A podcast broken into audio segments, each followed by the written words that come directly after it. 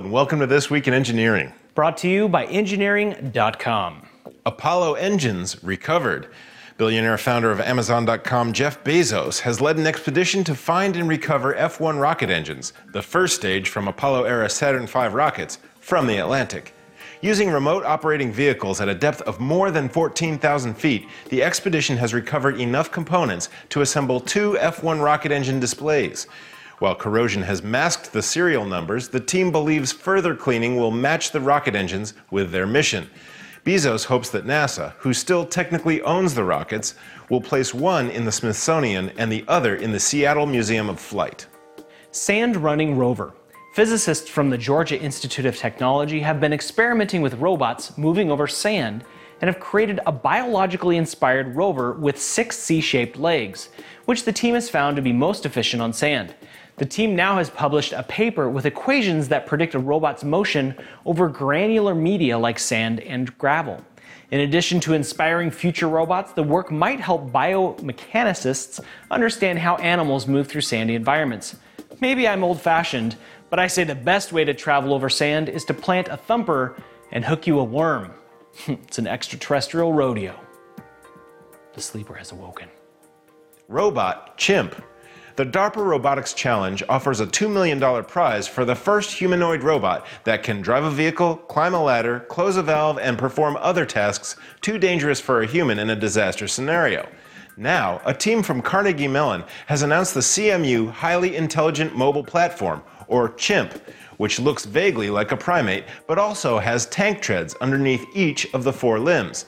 The robot can stand or move on its two limbs, but its normal mode of transport is on four, reducing the robot's computational complexity. A robot chimp and a tank? Why was this idea never a Decepticon? Would have been way cooler than that boombox guy. Mars radio silence. In April, there will be a Mars solar conjunction, an occurrence that happens about every 26 months, in which the red planet will be moving behind the sun, making radio communication with Earth unreliable. As a result, transmissions to Mars, including orbiters Odyssey and MRO, and rovers Curiosity and Opportunity, will be suspended to prevent an impaired command from endangering a mission. The missions will continue making observations, and the orbiters will record data sent from the rovers until after the solar conjunction has passed and transmissions can resume. Water cuts diamond. Researchers from the National University of Singapore have etched diamonds with superheated water. The team was investigating how graphene, a one atom thick layer of carbon, would react with another form of carbon, the diamond.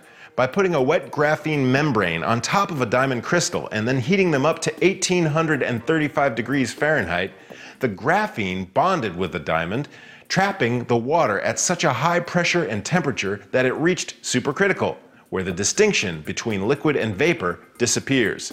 The supercritical water corroded tiny squares in the diamond. See, water cuts diamond. Anyone who thinks that water is soft and gentle has never mistimed a tuck from the 10 meter platform. Trust me, water is angry and vengeful.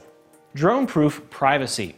Unmanned aerial vehicles are becoming very inexpensive and common, and it's only a matter of time before drone owners use their technology to invade people's privacy you know who you are. Now, Startup Domestic Drone Countermeasures is offering non military technology to prevent drones from spying. While the company is not publicly stating how its technology works, it promises that the system is non offensive, non combative, and non destructive, and that it simply does not allow the cameras on the drones any clarity. When I'm nude sunbathing, I already have a defense against drones taking pictures. Being thoroughly unattractive when nude sunbathing. It really works. That's it for this week in engineering. For more information about these stories, check out the links in the description section. Let us know what you think. Click a like button or leave us a comment, just like Mr. Garber's class. And don't forget to tell your friends about the show. All right, engineers, let's get back to work.